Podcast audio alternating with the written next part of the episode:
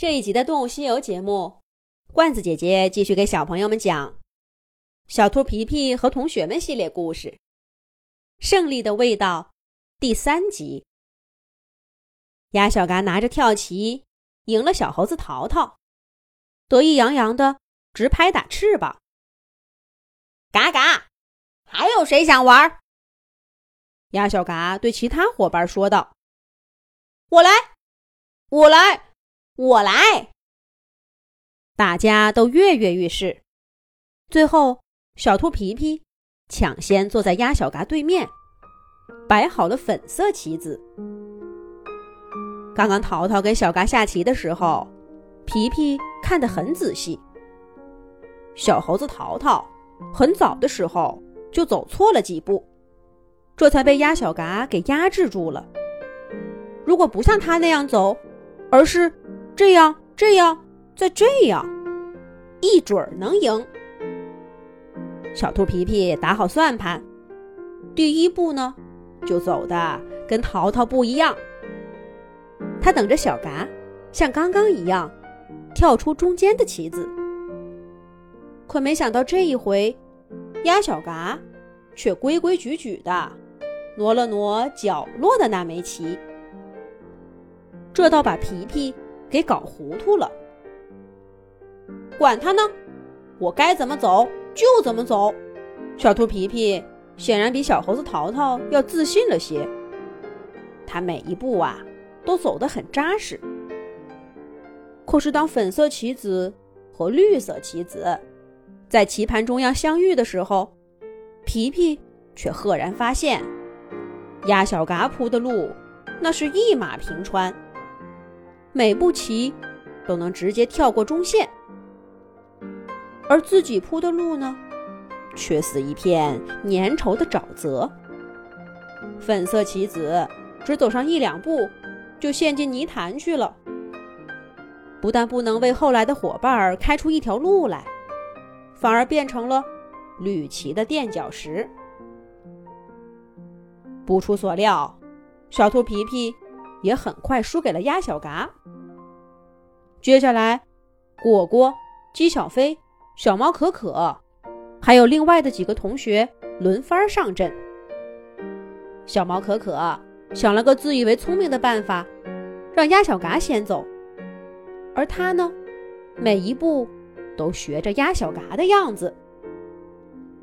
这下子至少能打个平手吧。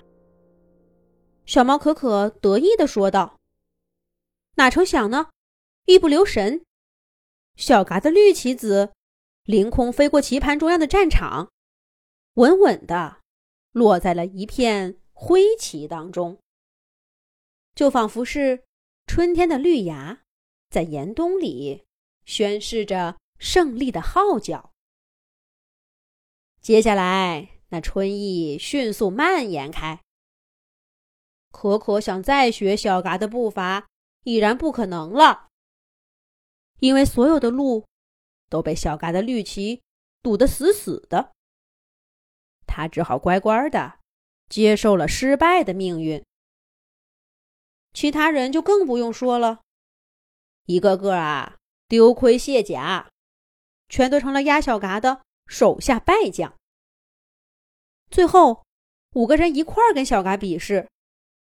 六色棋子摆满了棋盘，但最终的胜利者依然是春风得意的小鸭子。小嘎，这跳棋规则简单，玩起来门道还真多呢。是啊，小嘎，你再教教我吧。我看你每次走的都不一样，是不是有什么套路呀？说说吧，小嘎。对呀，说说吧，小嘎。面对小伙伴们期待的话语，看着大家崇拜的目光，鸭小嘎顿时感觉，他头顶的羽毛都比平常啊飘得高了。嘎嘎，这怎么教呢？我也就是啊随便走走。哎，对了，小飞。你有苹果吗？鸭小嘎先是故作深沉的念叨了两句，突然笑嘻嘻的扭头看姬小飞：“我有，给。”姬小飞还以为鸭小嘎要用苹果做示范，教大家玩跳棋，赶紧从书包里拿出了一个又红又大的苹果，用两个翅膀捧着，送到鸭小嘎的面前。鸭小嘎抬起一个翅膀接住了，放在鼻子上闻了闻。小伙伴们都屏住呼吸，目不转睛地盯着他，生怕错过了什么关键的话语。